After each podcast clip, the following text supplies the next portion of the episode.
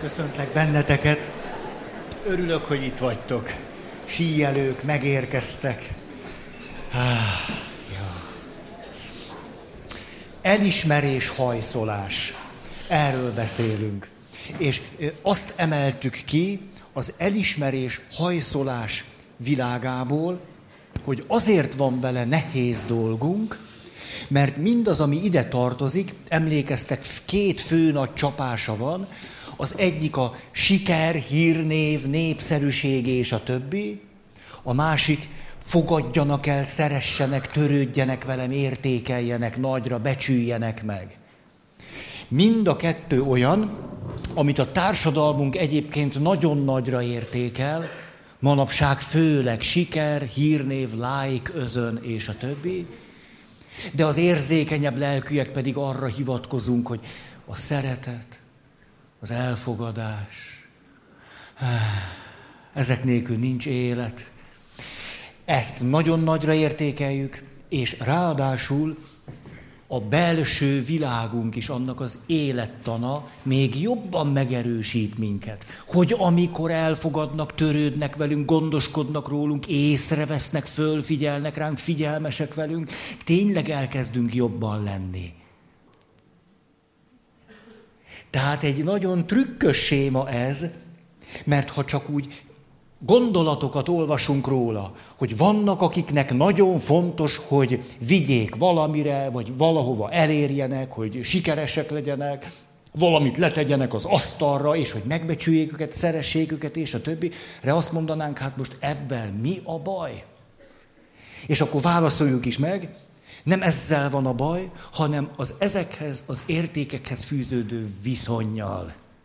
Ha elég szabad a viszonyom mindehez, akkor jól tudok lenni. Ha nem elég szabad a viszonyom mindehez, akkor pedig rosszul vagyok.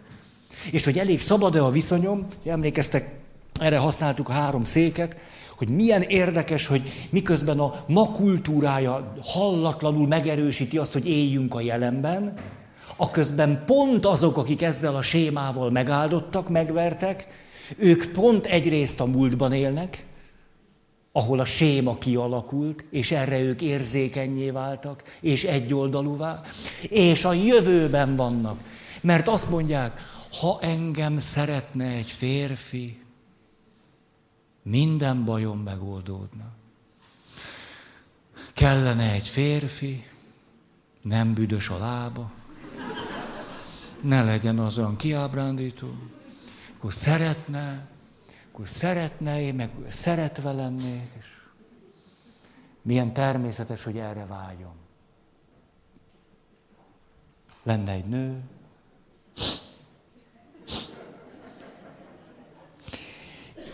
És a jövőre vonatkozóan van egy gondolatom, ha ez lenne, akkor milyen jól tudnék lenni. Mindaddig, ameddig ő nincs, ez nincs, amaz nincs, ezt nem kapom meg, azt nem éltem meg, és a többi, addig nem vagyok jól. De az a megrázó, hogy amikor valaki éppen megkap valamit abból, amire vágyott, és amit összekötött azzal, hogy na, ha ezt megkapnám, ezt megélném, és ez lenne, akkor jól lennék, az hihetetlenül csak pillanatokig tart, ideig, óráig. Mert akkor, miután a múlt által meghatározott, és nem elég szabad, ezért rögtön jöhet egy gondolat, jó, de meddig tart ez? Jó, most megvan a férfi, de hát bármikor megcsalhat. Vagyis, miközben a kultúránk azt mondja, hogy élj a jelenben, azok, akik ezzel a sémával és a kultúra által megerősített életformával rendelkeznek, tulajdonképpen mindenhol vannak, csak a jelenben, meg önmaguknál nem. Ez ugye nagyon-nagyon elgondolkodtató. Ha két dolgot ma hangsúlyozunk, az, hogy legyél önmagad, és élj a jelenben. És akik ezzel a sémával vannak, se önmaguknál nincsenek, se a jelenben. Akkor nem csoda, hogy nincsenek jól. Síelés. Gőzöm sincs, hogy mi, látjátok, milyen elhamarkodottan tudunk ítélkezni. Na most, Carl Rogersről kezdtem el beszélni, hogy a sématerápia szakirodalma és Carl Rogers egyaránt hihetetlenül fontosnak tartotta és középpontba helyezte azt a megközelítést, hogy hogyan tudunk, rettenetesen hülye dolog ez, jól működő személyek lenni. A szónak olyan értelmében hatékonyak, hogy adaptívak.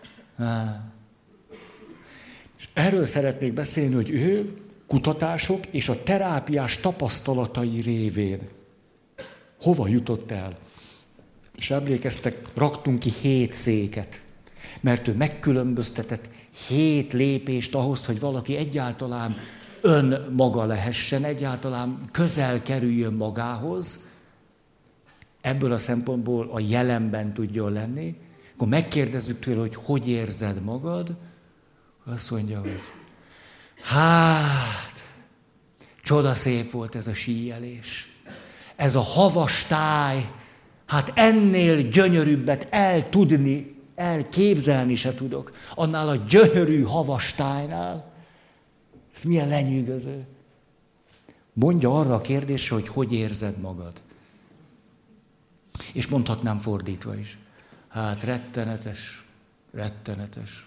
A 61-es villamos. Most is késett. Na most, 7 lépés, még azt tudom mondani, hogy jól vagyok, és ez tükröződhet is rajtam, és ezt ki is fejezem, és meg is élem, és benne is vagyok, és ehhez, ahogyan vagyok éppen, tulajdonképpen jó érzésekkel tudok kapcsolódni. Na, akkor gyerünk, nézzük a pontokat. 1. A jól működő személy. Sématerápia egyik célja. Átéli az érzelmeit. 2. Benne van a tetteiben. 3. Pontosan használja az érzékszerveit. 4. Az információkat a teljes szervezetével fogja föl, nem csak a tudatával. 5. A helyzet összetettségére is figyelve cselekszik az adott pillanatban, de nem csak az adott pillanatra vonatkozóan. Ez jó kis mondat. Jó. Következő. Megbízik a szervezetében, kész a változásra, ha téved. Ez, hogy megbízok a szervezetemben, érzésekben, intuíciókban, fizikai állapotokban, ez nem azt jelenti, hogy tévedhetetlen vagyok. Hogy mindig pontosan azt az érzést érzem, ami a helyzetnek, az állapotnak megfelel. De megbízok magamban annyira, hogy ha most nem is érzek pontosan a helyzetnek megfelelően, erre rá fogok jönni, rá fogok érezni, ezt meg fogom sejteni, a visszajelzésekből ezt meg fogom érteni, és fogok tudni változni vagy változtatni. Idáig jutottunk múltkor. Na most. 7. Nem fél az érzéseitől. Bármi érzés legyen is az. Erről majd hosszabban szeretnék beszélni, hogy mi ez, hogy nem fél az érzéseitől, de... Egy folyamatot mindenképp szeretnék leírni. Miután nagyon sokan többé-kevésbé félünk bizonyos érzéseinktől, érzelmektől, vagy lelki állapotoktól, rettegni is tudunk tőlük, ezért kialakul egy érdekes dolog. Kezd megjelenni bennem egy érzés vagy érzelem, ettől még egész jól is lehetnék. Igen ám, de megjelenik egy hozzá kapcsolódó gondolat, hogy ez rettenetes. Ezt nem érezhetem, ez nagyon ijesztő. Ha ezt érzem, nem leszek jól. Ha ezt érzem, nem leszek boldog. Ha ezt érzem, az nem elég pozitív. Hogy vagy? Mindig jól vagyok. Ez mi már? Jó, de úgy bővebben. Az ember jól van. Akinek van hite, jól van. Jó, de hogy érzed magad? Nem ez számít, hanem hogy jól vagyok.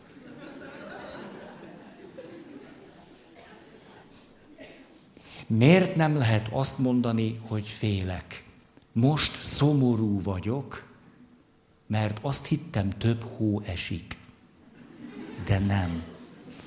Aki a hegyvidéken lakik, szomorú vagyok, mert túl sok hó esett. törnek az ágak a fákról. Tehát félek, vagy valamilyen érzéstől, érzelemtől, lelkiállapottól, ehhez kapcsolok egy gondolatot, hogy ezt nem szabad éreznem, mert akkor baj van, vagy baj lesz, akkor boldogtalan leszek, vagy elégedetlen, akkor valami nem lesz jó, és ebből adódik egy hangulat, vagy olyan érzés, ami meg se jelenne, hogyha nem félnék egy érzéstől. Emiatt elkezdek szorongani, elkezdek aggódni, elkezdek feszült lenni. Ez megerősít engem abban, hogy azt gondoljam, hogy mindenképpen el kell kerülnöm ezt az érzést, mert lám, milyen rosszul vagyok. Közben itt és most azért vagyok rosszul, mert egy érzésről azt gondoltam, hogy ezt nem szabad érezni. Mert ha ezt érzem, jön a gondolat, az rettenetes és elviselhetetlen lesz, és boldogtalan leszek. Emiatt kezdek el rosszul lenni, nem azért, mert azt az érzést érzem, vagy az közel van hozzám. Érthető ez a folyamat? Azt is mondhatnám, hogy nem túl bonyolult, de mégse szoktunk rá reflektálni. Mi az, hogy félek egy érzéstől? Nem felejtem el, ahogyan terápiára jártam, és persze ott aztán jöttek az érzések dögivel. Mindenféle. Híva hivatlanul, kérve kéretlenül. És akkor szóba hoztam ezt a terapeutának, hogy de tulajdonképpen nekem még olyan félelmeim is szoktak lenni, hogy meg fogok őrülni. Nem tudom, ti vagytok-e ennyire úgy, mint én. Féltetek-e már attól, hogy meg fogtok őrülni? Én már féltem. Hát ha van köztetek ilyen, akkor puszi-puszi, mi tesók lettünk. Hát őrülettől félők klubját megalkothatjuk. Ha nem féltél még attól, hogy meg fogsz bolondulni, hát akkor valami nagy baj van veled. Te egy realitást egyszerűen kizártál az életedből. De bárki megbolondulhat, ez nyilvánvaló. És azt mondja, mit ettől félni? Hogy tudsz itt tartani? Jó, tudjátok, ezt minden alkalommal mondhatnám, hogy jó szándékkal beszélek, és ti is hallgassatok jó szándékkal. Hát nem muszáj, de... Nehezebben érteni a mondani valót, ha nem jó szándékkal hallgatjátok. Tényleg? Akkor azt mondta, hogy sehol se tartok. Na most, tehát például a félelem attól, hogy meg fogok bolondulni. Többször éreztem ilyet. És az is nagyon érdekes volt, hogy amikor... közel merészkedtem ehhez a félelemhoz, hogy tulajdonképpen ott és akkor, ezt meg is fogalmaztam, most attól félek, hogy meg fogok bolondulni.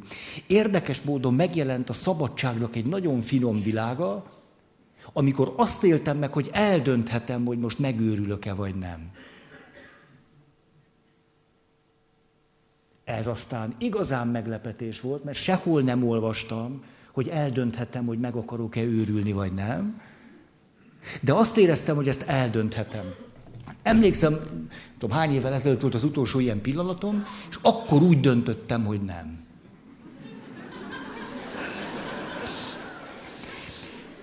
Most kérdés, hogy amit én gondolok magamról, meg amit ti rólam, ez egybevág-e? Ugye Johari ablakot nagyon tiszteljük, hogy mi látjuk magunkat, meg hogy ti a másikat. Ez az élményem például, hogy eldönthettem, hogy az őrület felé megyek-e vagy nem, még nagyobb szabadságot adott, mert ezt tapasztaltam meg, hogy ezt eldönthettem. Hát, azután pszichotikus betegekkel kapcsolatban olvastam nem egy esetleírást, és többször találkoztam ilyennel is benne. Ilyennel is. Nem azt mondom, hogy minden így van, de hogy ilyennel is. Na tehát akkor van valami, a rettegés attól, hogy meg fogok zavarodni, meg fogok őrülni. Az élményem attól, hogy közel engedtem ezt magamhoz, és rájöttem, hogy még el is dönthetem. És a terápián elmondtam a terapeutának, hogy bennem szokott lenni félelem, hogy meg fogok őrülni. Rám nézett, azt mondja, na és? Hát még kicsit megbolondul, bekerül a pszichiátriára, fognak nekem szólni, be fogok menni, és akkor egy ideig úgy lesz. Na ettől még szabadabbá váltam, hogy valaki így beszél erről, hogy jó, hát akkor rosszul leszel, akkor ott leszel, és akkor az lesz, utána kijössz. Hogy még megbolondulni is szabad. Nem tudom, ti átéritek ennek a szabadságát, vagy ti ennél egészségesebbek vagytok. Lehet, de akkor minek jöttök ide? Hát ha valaki nem olyan, legalább... Hát akkor neked... Ja, ez akkor szórakozás volt csak. Hát akkor nem tudom, jól döntöttetek el.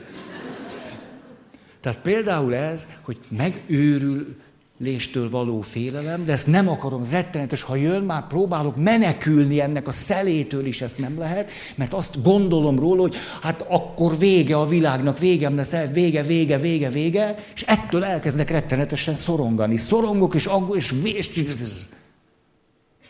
Megvan ez? Például a haláltól való félelem. Most ha nagyon szigorúan vesszük, azt mondhatnánk, hogy ha valaki elég közel került a halálhoz, már nem fél tőle annyira.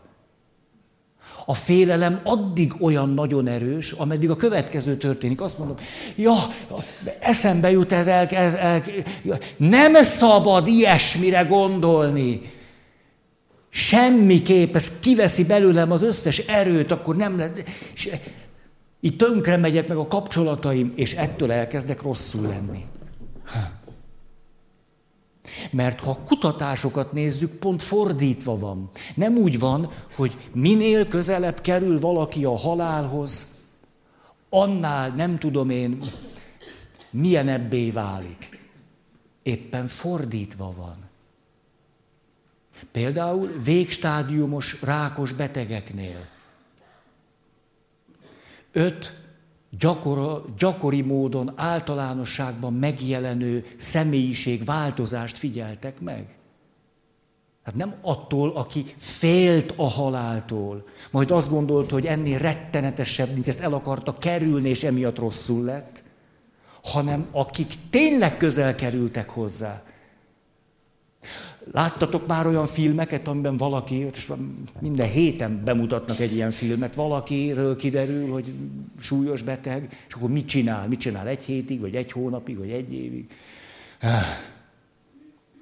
Mondom, hogy ha valaki a halálhoz közel kerülni, akkor mik ezek az általános változások? 1. Szabadabban éli meg a cselekvési lehetőségeit. Hát ez aztán furcsa. Például valaki, aki a halálhoz közel tudott kerülni, nem csak a félelemig jutott el, amire negatív gondolatokat mondott, majd azt el akarta kerülni, és még rosszabbul lett, ő azt mondja, miért nem mondhatnék nemet? Hogyha visszaidéztek ilyen filmeket, akkor ezek az emberek sokkal egyenesebben, tisztában azt mondják, nem, ezt most miért csináltad? Én erre nem érek rá. Én most nem csinálom ezt csinálom, ide akarok menni, nem megyek el oda. Sokkal nagyobb szabadság a cselekvés és arra, hogy azt mondjam, hogy nem, hogy mit akarok és mit nem. Háj, de érdekes ez. 2. Ezeket a személyeket nagy számban jellemezte az, hogy a kapcsolataikban a kommunikáció elmélyült, tartalmasabbá vált. Tehát felejthetetlen, ahogy ez az asszony elmondta azt a történetet, de most éppen csak föl akarom röppenteni, mert túl gyakran mondom, ahogy a haldokló apjához odaült, és azt mondta, apa, mondd meg nekem, hogy büszke vagy-e rám. Hát ez a kommunikáció elmélyülése, mert erről nem esett szó, pedig 50 éves a nő, és 75 az apja. De a halál közelében erről most már akkor beszéljünk. Akkor az apa, ahogy mondja, 90 perc után kezdte el mondani. Egészségedre. Hé. Ja, tényleg influenza járvány van, ugye? És nincs rajtatok maszk. Semmi, csak így gátlástalanul szoktok. Jó? Tehát a másik, hogy érdekes módon a halál közelében a kapcsolataim és az arról való kommunikáció nagy eséllyel elmélyül vagy elmélyülhet. Annak a tartalma gazdagabbá válik, éppen nem szűkösebbé. Hogy jaj, erről nem lehet beszélni, jaj, ha ezt szóba hozom, jaj, mit fogsz szólni, jaj, majd nem szeretsz, jaj, majd nem fogadsz el. Elmélyül a kommunikáció. 3. Az ilyen személyeket jellemzi az, ami a filmekben is mindig ott van, hogy írnak egy bakancslistát. Azt muszáj. Bakancslista kell, akkor a bakancslistán föl vannak a tételek írva, hogy elmegyek és táncolok a nem tudom én kivel. Elmegy és addig fondorkodik, míg a legjobb táncos fölkéri őt, és táncolnak. Ez micsoda? Hogy a halál közelében a pillanatot és a jelennek az örömeit jóval nagyobbra tudom értékelni, miután azt meg is élem. Tehát a pillanat és a pillanatnak az öröme értékesebbé válik. Meg is teszem, bele is megyek. Na most, mondom, még van 2. Azt mondja, ez az első pont. De már most nektek a 4., tehát tudom, ez aggodalommal tölt el titeket. Itt már most van egy kis zavar, ugye? Tehát a szakirodalomban ez az első helyen volt, most ti a 4. Most hogy van ez? Most ez akkor hiteles, vagy nem? Aggódok ezen, mert hogyha nem hiteles, akkor ugye nem biztos, hogy lehet rá hagyni. Ugye akkor most húha, most azt hittem, hogy kapok egy enyhületet, és most ez a 4. Most akkor első vagy a 4. És nem tudom, mikor lesz vége ennek a rossz közérzetnek. Első vagy a 4. Tehát a halál közelében, végstádiumos rákos betegeknél egyértelműen megváltozik az értéksorrend. Nem az értékrend, mert az még egész kevés. Az értéksorrend. 2 dolog történik. Főleg személyes dolgok, emberi kapcsolatok, talán így is mondhatnám, szellemibb dolgok igazán lényegessé fontossá válnak. Olyasmi is, ami addig nem volt fontos. Más dolgok, amik addig fontosak voltak, főleg anyagi dolgok, kevésbé tűnnek fontosnak. Van egy érték, sorrend, megfordulás, vagy alapvető átrendeződés. Tulajdonképpen az, amikor valakiben az érték sorrend alapvetően megváltozik, az a megtéréshez hasonló állapot. A megtérésnek az egyik jellegzetessége, hogy a személyiség átrendeződik, és egy újfajta értékrend alakul ki. De ezért bizonyos szempontból ez olyan, mintha valaki megtérne.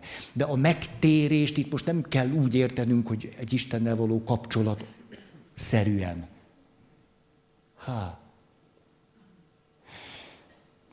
Néztem egy filmet, látjátok, ám a filmeket nézek. Afrikában, ha jól emlékszem, Gabonban egy francia ember körülbelül 400 valahány napon keresztül ment végig a dzsungelen. 400 valahány nap, több mint egy év. Teherhordó ottani emberek segítették őt az útján. Hihetetlen fontos információkat gyűjtött össze, fotózott és filmezett. Olyan állatokat tucatjával fedezett föl, amelyeket még soha senki nem látott, főleg nem örökített meg. 400 valahány nap átment, vagy kiukadt a tengernél. És akkor azt mondja, hogy utána visszamentem New Yorkba valami munka. Egészen furcsán éreztem magam, mert rájöttem, hogy végérvényesen megváltoztam a dzsungelben. Hogy mindaz, ami eddig fontos volt, meg ami ott fontos, főleg a tárgyak, szinte semmilyen jelentőséggel nem rendelkeznek számomra. Ez a nehezebb, ugye 400 nap a dzsungelbe, hogy ezt összehozzuk, de ez is egy módja. Akkor ott kísérte őt valaki, beöltözve rendesen, minden, ő meg ott egy rövid gatyába szaladgált az elefántok között. És akkor elmondta, hát ha jön egy elefánt, akkor a legfontosabb, hogy álljunk meg. Hát miért futnánk el egy elefánttól, ami akkora, mint egy dömper? Hát a dömper elől se futunk, hogyha 120-szal jön, és 2 méterre vagyunk tőle. Azt mondja, meg kell állni, hangosan el kell kezdeni kiabálni. Tudja az az elefánt, hogy kik vagyunk. Ha 1 méterre megközelít minket, akkor legyünk még határozottabbak. Egyébként más esélyünk nincs is. De... Szóval fejezzük ki, hogy mik is vagyunk valakik itt. És az elefánt a legtöbb esetben szép lassan elmegy, még akkor is, ha a kicsinyével van. Szóval az elefánt elől ne fussunk. Ez már akkor a második állat, ugye a medve. Medvénél tetessük magunkat halottnak, elefántnál pedig fejezzük ki, hogy kik vagyunk. Tehát ez a 4. pont, hogy ha a halálhoz közel kerülök, akkor milyen érdekes, nem az történik, hogy a múltból begyakorlott félelmeim, szorongásaim erősödnek föl a hozzájuk kapcsolódó negatív gondolatokkal, ami miatt kialakul egy olyan lelki állapot, ami miatt tulajdonképpen rosszul vagyok. Miközben úgy értelmezem a helyzetet, hogy amiatt vagyok rosszul, és azt még jobban el kell kerülnöm. Akkor kialakul egy lehetetlen kör, mert elkezdek arra figyelni. Elkezdek erre figyelni, akkor fölerősödik a félelmem a haláltól, vagy attól, hogy megcsalnak, vagy attól, hogy megint elkések, vagy attól, hogy lábgombát kapok a strandon. Fölerősödnek a negatív gondolataim, az lehetetlen, hogy 80 év alatt ne legyen gombás a lábam valamikor. Hát valamikor biztos gombás lesz majd előbb-utóbb a lábam. Ugye? Tehát ez. Na de hát ez rettenet, és ezzel elkezdek szorongani, hogy most akkor az életemet úgy kell leélnem, hogy nekem a wellness az nem is jön be már többet. Hát de szombaton mi lesz? Oké, nem megyek el erre a wellness programra. Még az is lehet, hogy elmegyek a templomba, és ott pedig a cipőbe, hogy sokat ülök ott, és amiatt lesz gombás. Ez rettenetes. Most lehet, hogy az kéne, hogy például most is ilyen észrevétlenül. Hát, hogy miközben tartom az előadást, hogy ilyen nem látványos módon. Tehát, mert sose lehet tudni, és most ez annyira befészkelte magát az agyamba, hogy ez nem tudom most folytatni. Tehát így. Rémülten nézel rám. Rendben vagy, jó, minden... Egy ilyen csizma, ez jó lesz neked? Én nem tudom, nem érzitek egy kicsit felelőtlennek ezt a... Hű, most egy kicsit megnyugodtam. És mi van a másik lábammal? Ez a baj, mert...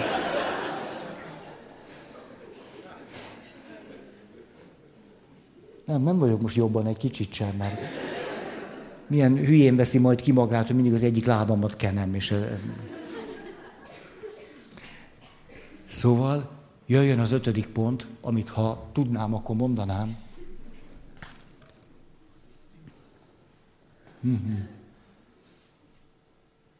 Aha. Az pedig úgy szól, hogy igyekeznek, ha valamiről úgy döntenek, hogy azt meg akarják csinálni, azt nem halogatni. Nem mondják, hogy holnap vagy 2 hét múlva, hanem ha lehet, akkor azt most megcsinálom. Ha ezt meg akarom csinálni, akkor megcsinálom. Ha valakivel akarok beszélni, akkor fölhívom. Ha ezt el akarom intézni, azt elintézem. Hogyha ezt el akarom rendezni, azt most elrendezem. 5 pont. A sorrend nagyon lényeges, de mi már összekevertük.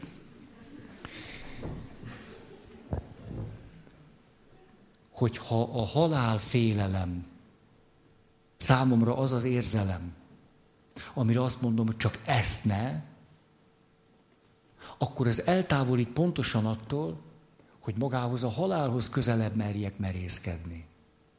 Akkor közelebb merészkedtem, akkor egyszer csak megszűnik nagyon sok negatív gondolat. Nagyon sok. Ennek kapcsán oldódik a szorongásom, az aggodalmam, a folyamatos feszültségem, bizonytalanságom. Woody Allent megkérdezték el a halálról. Ha jól emlékszem, a következőt válaszolta. A halált továbbra is ellenzem.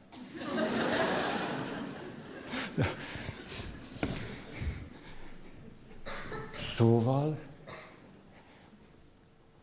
az érzésektől való félelem szül negatív gondolatokat, ebből kialakulnak állandósuló negatív érzelmi állapotok, amelyeket azonban félreértelmezünk, és azt gondoljuk, hogy azért van, mert azt az érzést nem sikerült eléggé eltávolítani magunktól.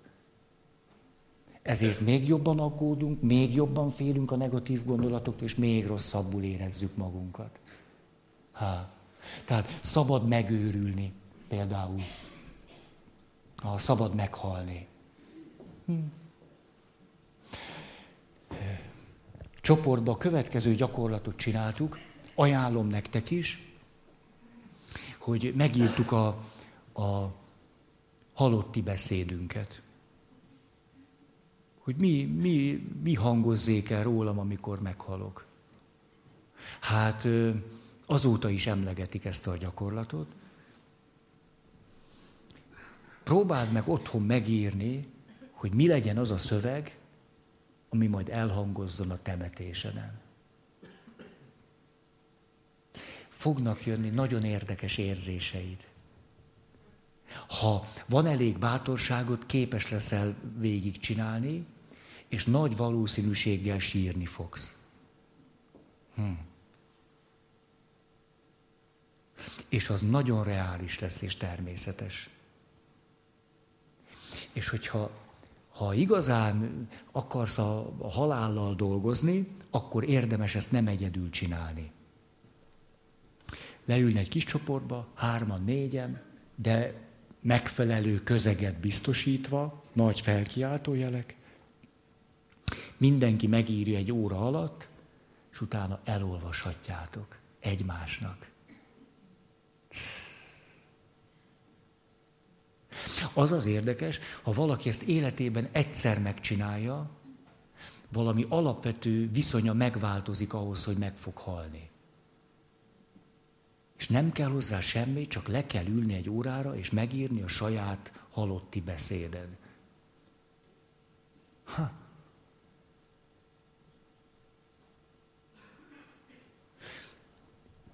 Tehát a következő pont így volt, hogy ha hatékony akarok lenni, akkor fölismerem, hogy mely érzésektől vagy érzelmektől félek, és ezeket a folyamatokat megállítom.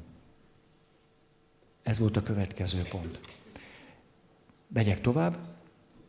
Bárhonnan képes meríteni. A hatékony személy bárhonnan, bármiből képes meríteni vagy tanulni. Annyira izgalmas, hogy különböző szakterületeken teljesen más területekről hozott ötletek alapján tudnak újításokat eszközölni. Hogy valamit valahol megfigyelt, hogy a mezőgazdaságban az hogy van, majd pedig abból kiindulva egy lélektani módszer dolgoz ki.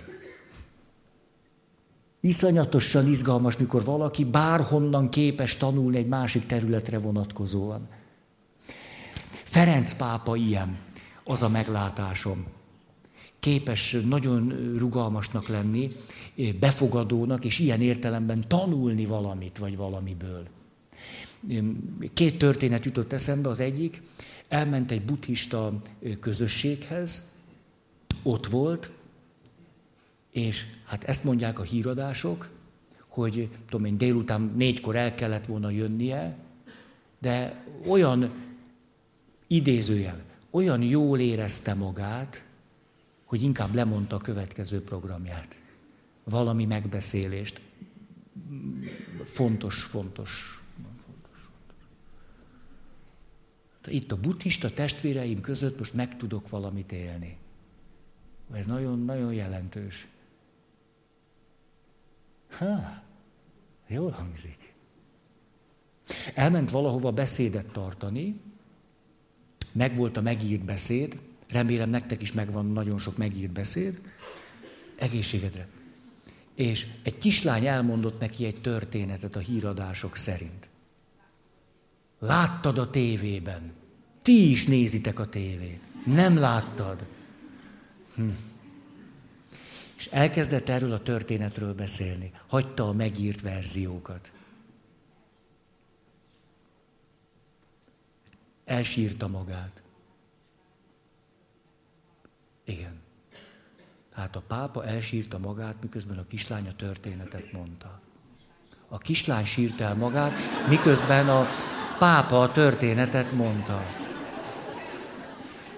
Tehát a kislány elsírta magát, miközben a saját történetét mondta, amitől a pápa nem sírta el magát, de azután arról beszélt. Ez a tutiság. Nem. Megint tanultam valamit. Tehát a következő így szól, hogy bárhonnan, bárkitől, bármiből képesek vagyunk tanulni. Egészségedre. A reflux. Hát, vedd le a cipőt szerintem, ha valami összefüggés van a kettő között. A kóla nem jó rá, sajnos. Az nem jó. Nem, a kóla nem jó rá. Víz, kis víz. Hogy tudtok-e tanulni azoktól, akiket nem szerettek? Igen, nagyszerű. Akkor megyünk is tovább. Emlékszem egyszer, személyességről kellett előadást tartani, és a következőt kérdezte ott egy pszichológus, hogy igen, ez tényleg nagyon fontos, a személyesség, meg a személyektől való tanulás, de ő arra emlékszik, hogy volt egy tanár, akit egyáltalán nem szeretett, de a tárgyat nagyon megszerette, amit ő tanított. És hogy miközben megszerette a tárgyat, amit tanított, továbbra sem szerette meg a tanárt. Ez szép. Hogy tudni valakitől tanulni, akit nem szeretünk. Most itt próbáljunk ne valami nagyon, tudom, milyen elvárható keresztény attitűdöket elvárni tőlem. Ez alatt azt értem, hogy lehet valaki antipatikus számunkra. Valaki nagyon bosszanthat minket. Valaki az igazságnak képviselheti pont azt a részét, ami minket irritál. Attól az még az igazság minket kiegészítő része. Nagy dolog tanulni azoktól, akikkel szemben negatív érzéseket táplálunk. Az nagy. Tanulni azoktól, akik minket nem szeretnek. És kifejezetten mondjuk piszok módon bánnak velünk. Miért ne tanulhatnánk tőlük?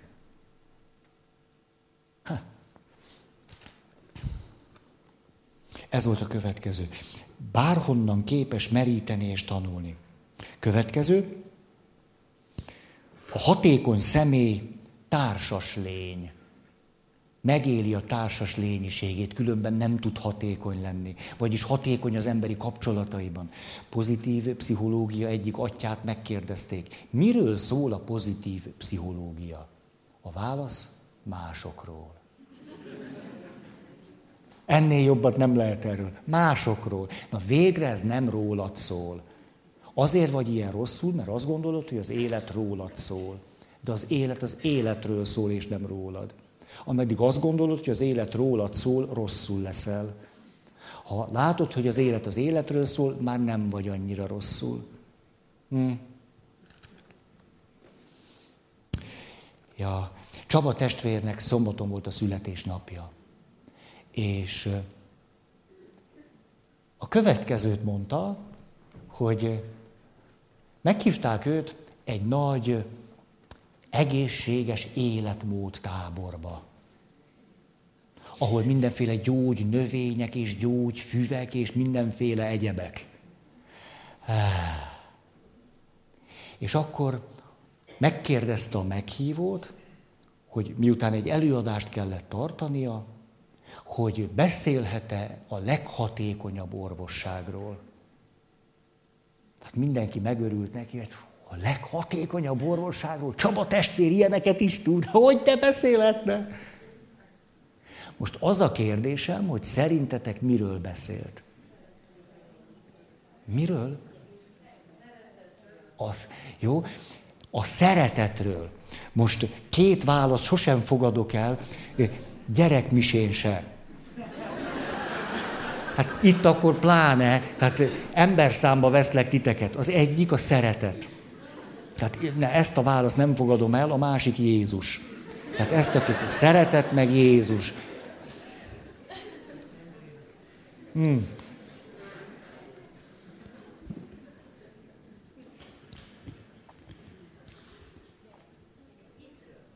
Hit, nem. Tehát, nem, de jó, tehát hit, remény, szeretet, nem.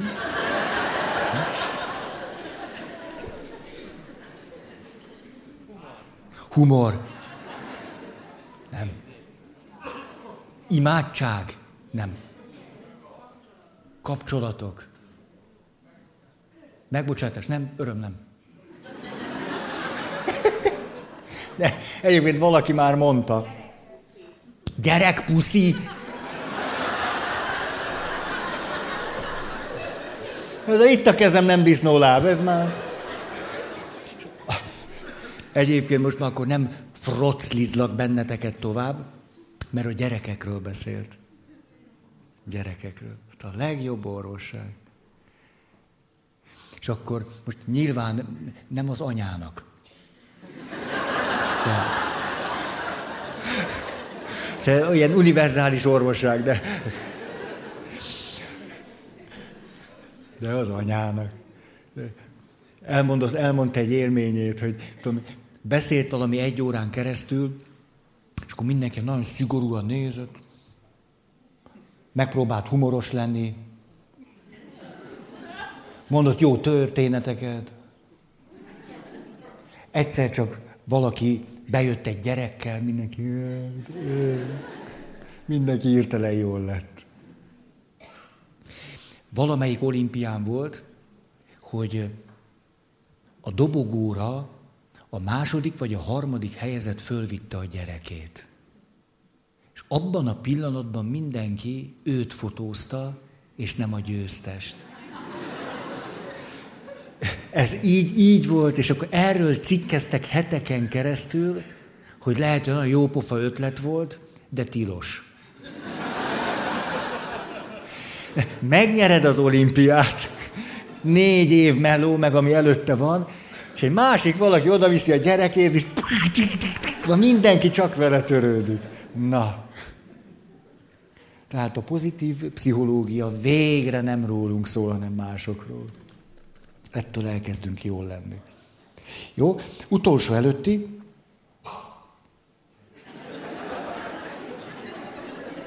Reflux.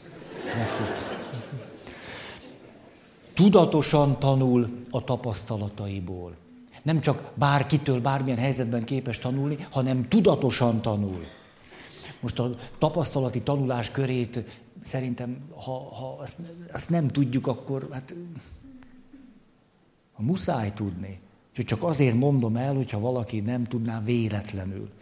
Fölfedezés, gondolkozás, döntés, cselekvés. Fölfedezés, elemzés, értelmezés, döntés, cselekvés, cselekvésből fölfedezés, gondolkozás, elemzés, döntés, cselekvés. Ez a tapasztalati tanulás köre. Mindannyian, akik itt ülünk, valahol gyöngék vagyunk. Valahol. Ez azt jelenti, hogy a gyönge ponton elakad a tapasztalati tanulás folyamata. Hiába elemez valaki zseniálisan, ha nem dönt. Hiába dönt valaki, mint egy politikus reggeltől estig, ha nem gondolkozik.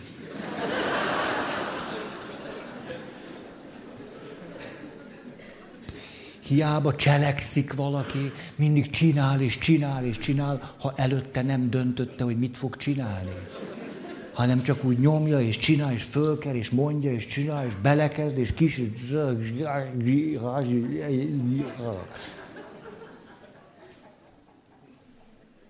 Hiába fedez föl valaki, élhetsz te 25 országban is rövidke életed során. Ma már akárhány kontinensen élhetünk 4-5 éveket, azért az már egész tisztes. Ha nem gondolkozol el azon, ami veled történt. Soha nem ülsz le, hogy igen, itt ez volt, ott az volt, és hogy ebből valami tanulságom van-e. Soha nem vonsz le tanulságokat, mert te átélsz. De nagyon jó, de néha megállok, és igen, megéltem, és ebből mi jön ebből? Tehát például gyilkos galócát ettem, kórházba kerültem. Kimosták a gyomrom, nincsen többé gondom.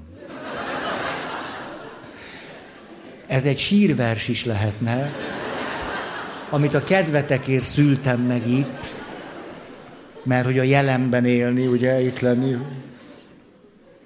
Most ha a gyilkos galócát megéve, amit nem tudom, hogy kell magyarul mondani, nem lehet, egy szóban nem lehet. Tehát miután megetted a gyilkos galócát, és megmenekültél, érdemes egy picit elgondolkozni.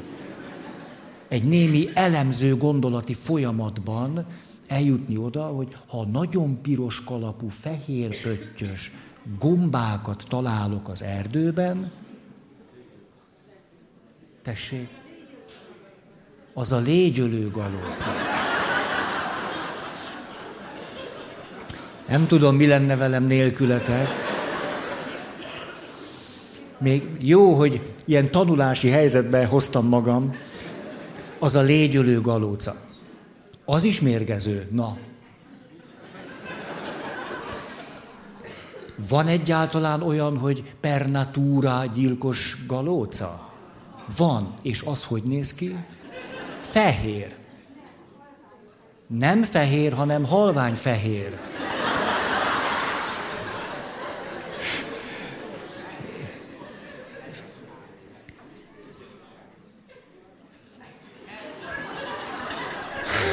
Na várjál, de ez fontos, mert most kimegyünk az erdőbe, és tehát fehér, és mi van a teljes kávéval? Fehér, de néha egy... Ha öregszik a gyilkos galóca, akkor teljes kávé színűvé válik a kalapja. Jól? Hát... És a gallérja alul van. Azt úgy hívják, hogy bocskor.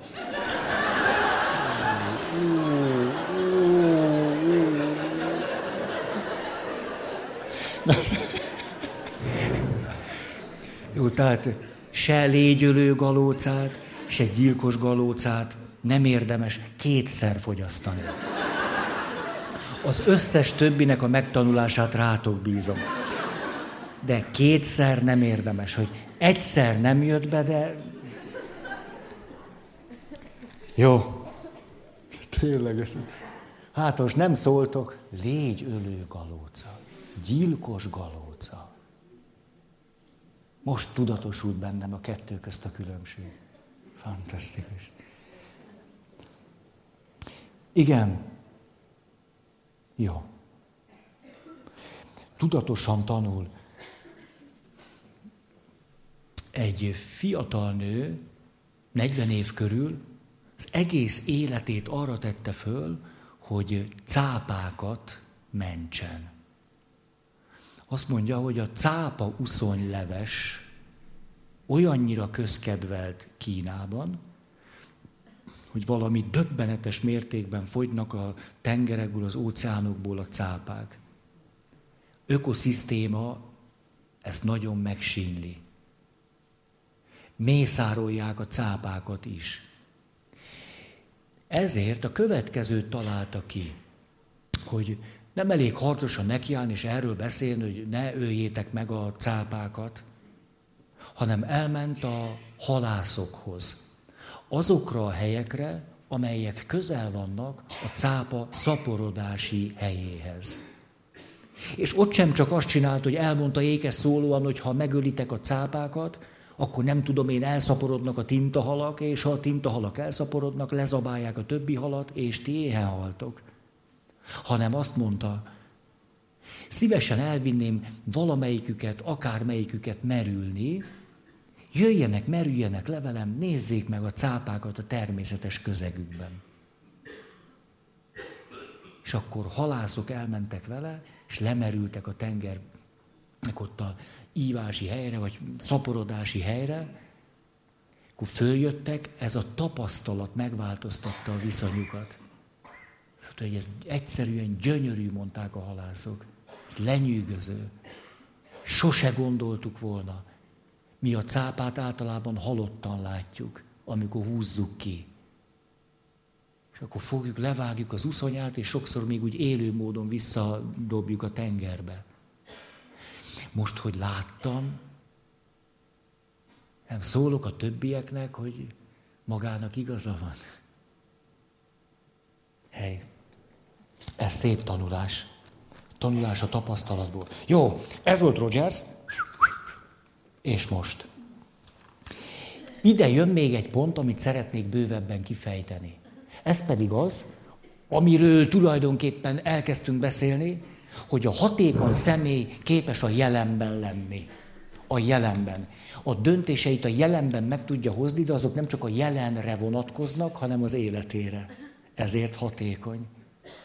Hát a jelenben képes lenni, ott hozza meg a döntést, de az nem csak a jelenre szól.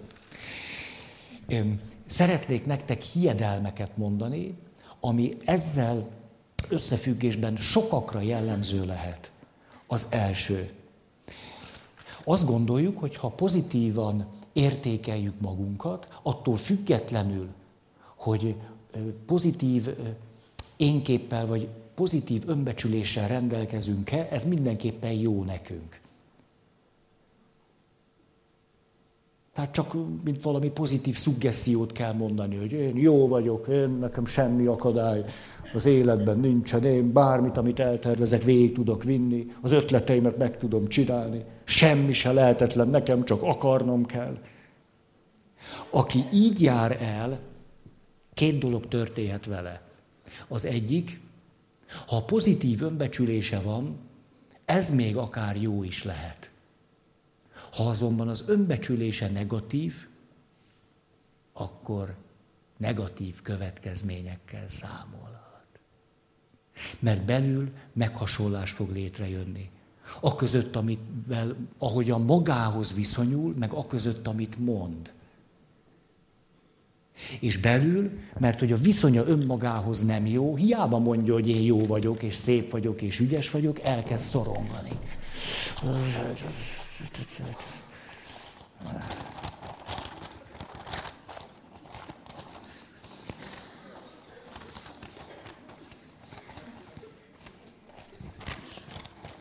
Már a gyomrom is fáj.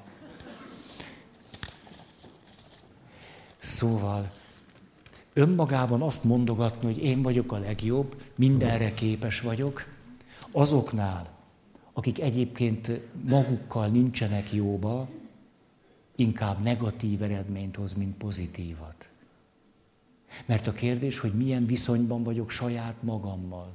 Az első lépés, hogy a magamhoz fűződő viszonyt változtatom meg, nem pedig azt, amilyen mondatokat mondok magamnak vagy magamról. Mert különben nem hiszek magamnak, és egy meghasonlás fogja a kezdetét venni bennem. Ezt mondom, és belül a következő jön. Csak ki ne derüljön, hogy nem is hiszem el. Vajon ez tényleg használ, vagy nem? Te jó ég, most ez ettől jobb lesz, vagy nem? De hát nyilvánvaló, hogy minden nekem se fog sikerülni, de akkor elkezdesz rettegni ettől az érzéstől, mert azt gondolod, hogy ha ezeket a remek mondatokat nem hiszed el, akkor végül rosszul leszel. Emiatt viszont elkezdesz szorongani. Ha? Mikor valaki olyan tanácsokat ad, hogy mondjunk ilyen mondatokat, hogy én nekem minden sikerülni fog, ezt egészen ijesztőnek tartom. Mert irreális. Miért sikerülne nekünk minden? Miért tudnánk elérni bármit, amit el akarunk érni? Miért jutnánk el oda, ahova el akarunk jutni? Vagy eljutunk, vagy nem. Hát vagy elérjük, vagy nem. Vagy lesz, vagy nem. Logikus, hogyha belemegyünk ebbe az egyoldalú, így pozitívan, úgy pozitívan a realitással szemben, hogy akkor rosszul leszünk. Második. A boldogság idealizálása megnöveli a boldogtalanság esélyét. Minél inkább idealizálom azt, hogy ha boldog lehetnék, akkor emberi élet az emberi élet, ha mindig boldognak érzem magam. Akkor érdemes élni, hogyha jól vagyok. 40 év fölött már nem sok esélyem van erre.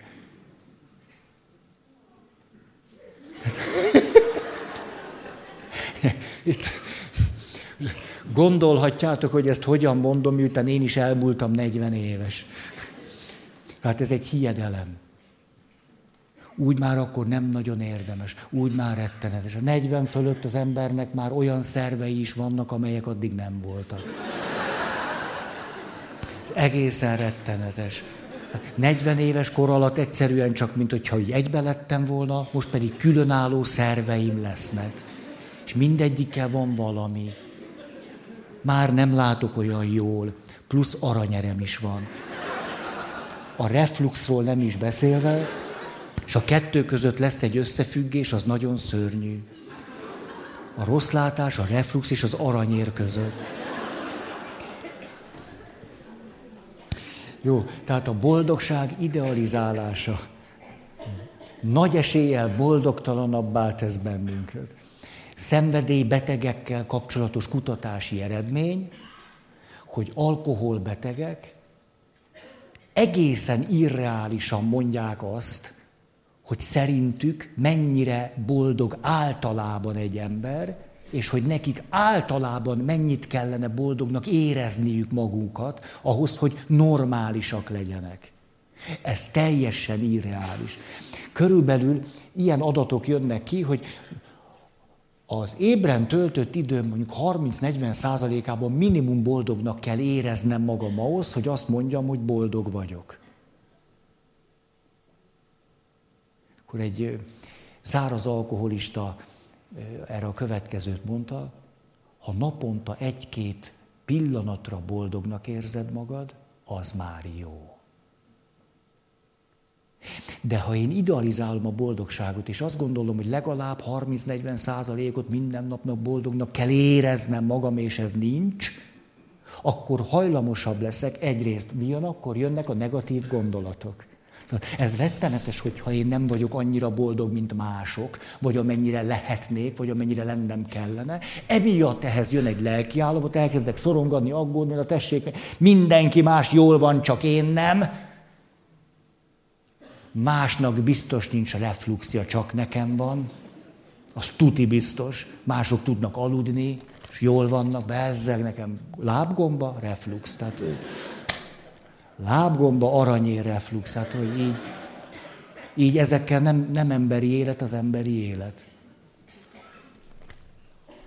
Szóval a következő pont így szól, hogy a boldogság idealizálása nagy eséllyel boldogtalanabbá tesz bennünket. Következő.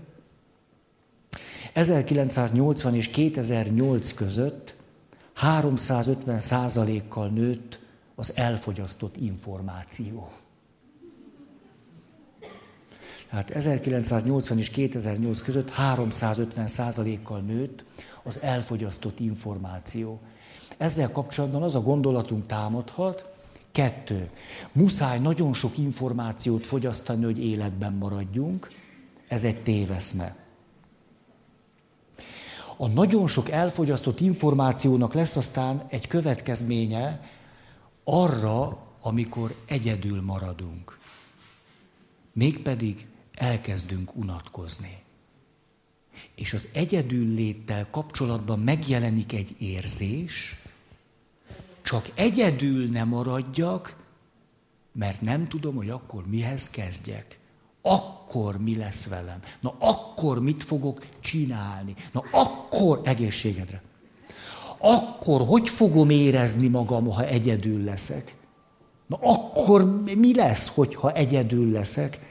Ehhez jönnek a negatív gondolatok. Nem, egyedül semmiképp se. Ezért kell az okostelefon. Okos, muszáj. Hol vagy? Jaj, egész elfelejtkeztem rólad. Jaj, most kezdek megnyugodni. Itt az én kis okostelefon. Édes, jó van. Ne haragudj, hogy elhanyagoltalak. Nézd, okostelefon. Annyira okos. Ki is kapcsolt? El van törve. Lejtettem. Jól van. Jó. Szeretlek.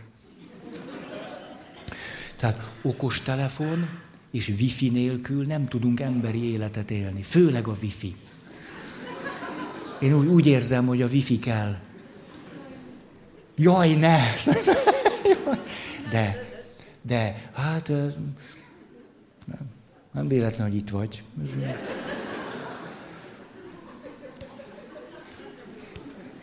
Szóval rengeteg információra van szükségem, és ha ezektől megfosztana az élet, tehát például egyedül töltenék egy napot, az maga lenne a borzalom. Ettől létrejön egy lelki állapot, csak áramszünet ne legyen. Áramszünet, ne! Az a legkegyetlenebb dolog, egy brutális áramszünet.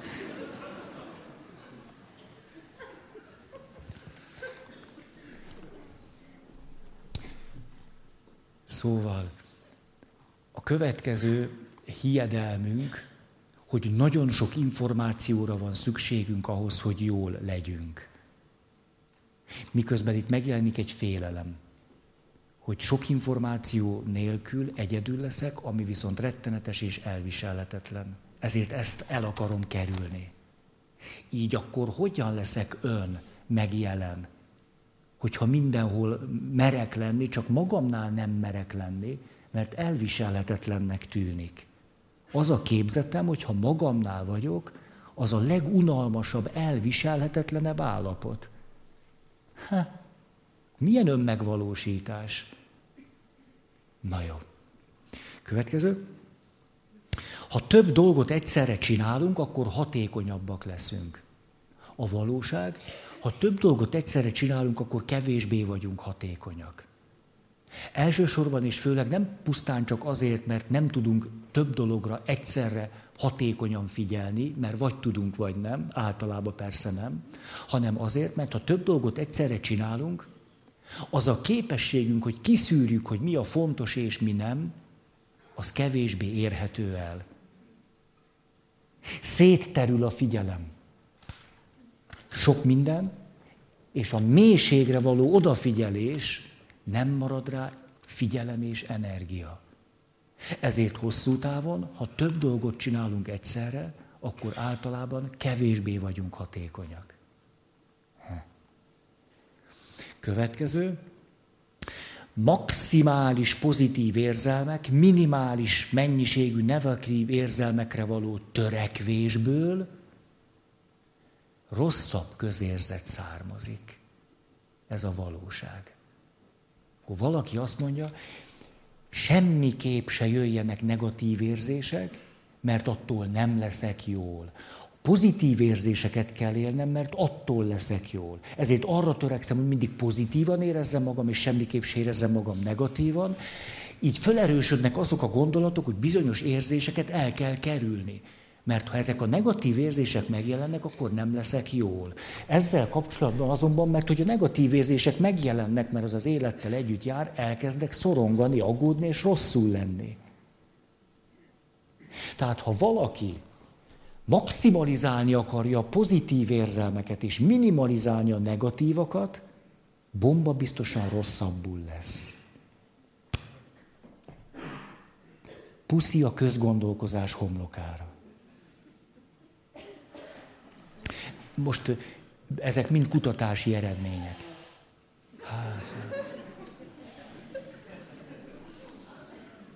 Nehéz az emberi sors. ugye ide jövök, és azt mondom, jaj, csak ne kelljen kifújni az orrom. Jaj, csak ne trüsszentsek. És ezt mind lehet csinálni. Következő. Az emberi kapcsolatok. Az emberi kapcsolatok lassúságához érdemes lelassulni, ha jól akarok lenni. Mindaddig nem leszek jól, ameddig nem vagyok képes az emberi kapcsolatok lassúságára lelassulni. Márpedig az emberi kapcsolatokban nagyon sok minden lassú. Rád nézek, és fogalmam sincs, hogy mi van veled. Ezért meg kell kérdeznem. Tulajdonképpen hogy vagy? Azt mondod, te ettem egy gombát délután, fehér volt, ahogy ettem, egy picit kávésbarna lett, és ha jól emlékszem, alúr volt a bocskora, és most kezdem egy kicsit furcsán érezni magam. Láttam, hogy talán ez a gomba nem ő, és gondoltam, hogy azért egyek egy picit mást is, akkor ettem hozzá olyat, aminek piros voltak alapja, és akkor voltak rajta fehér pöttyök. És hogy hát ezeket ettem meg, és hogy kezdek egy picit olyan szédelgős lenni, meg fáj a gyomrom, meg pici hány ingerem van.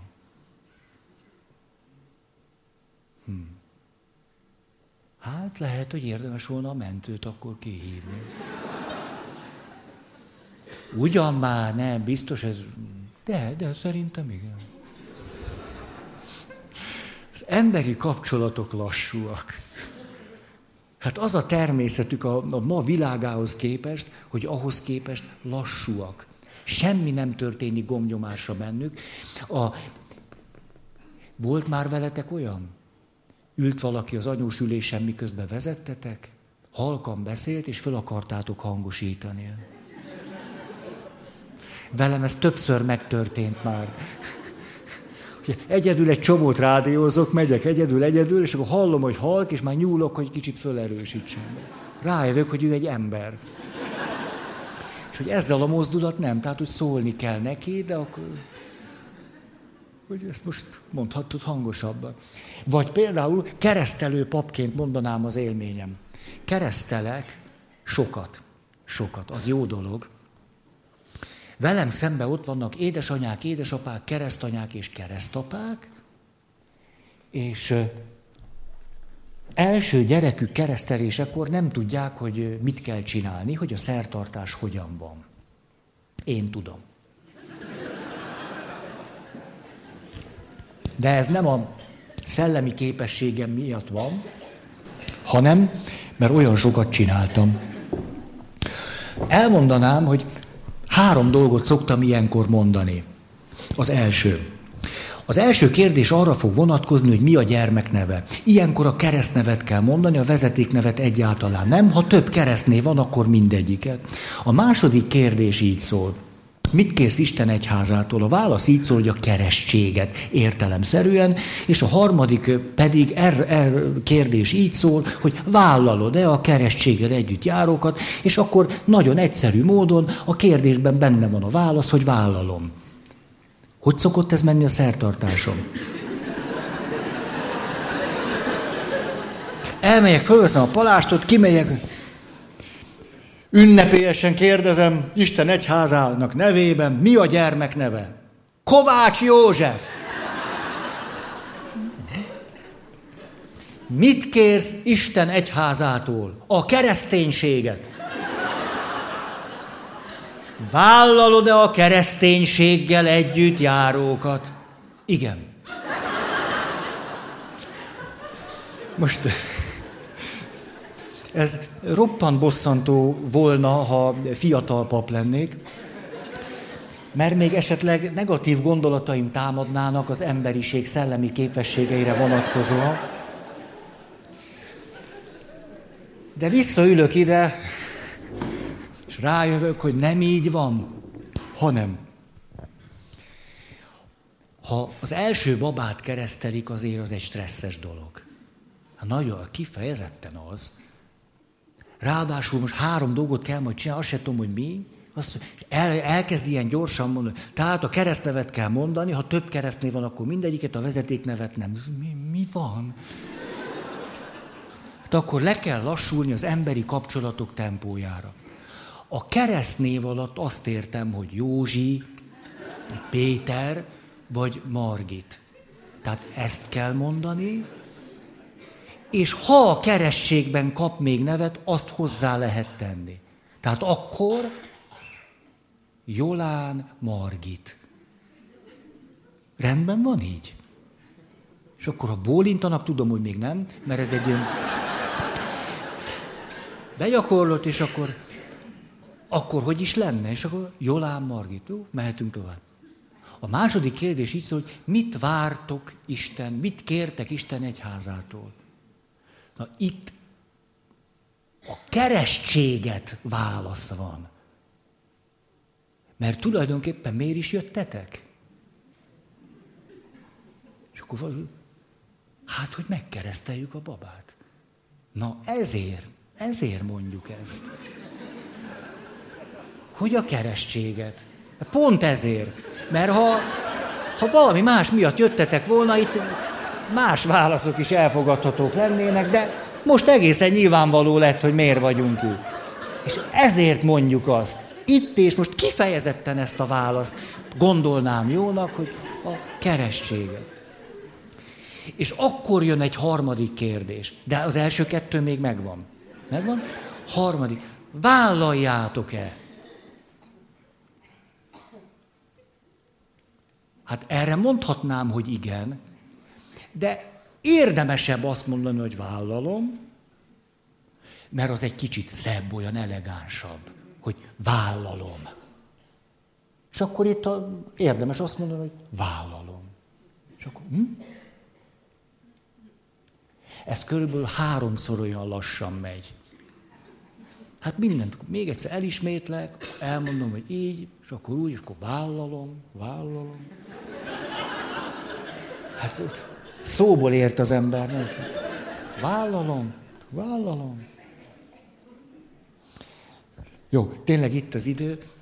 Ha például azt szeretném, hogy egy kereszteléskor azok, akik ott vannak szülőként, ne agyon izgulva mondjanak rossz válaszokat, le kell lassulni az emberi kapcsolatok tempójára.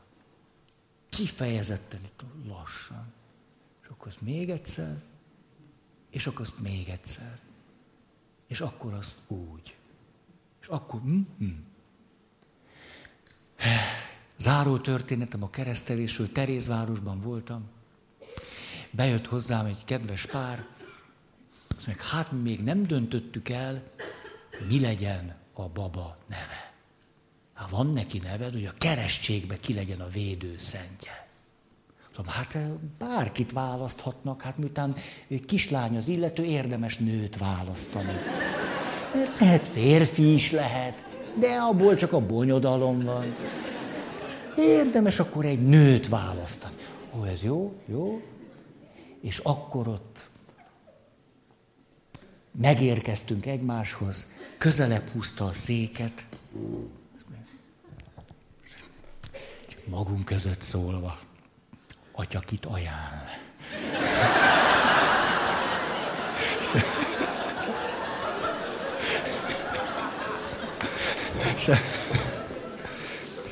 És hát én vettem a lapot, ha már amennyire képes vagyok rá, és közelebb húzódtam. A szűzanyába nem fognak csalódni.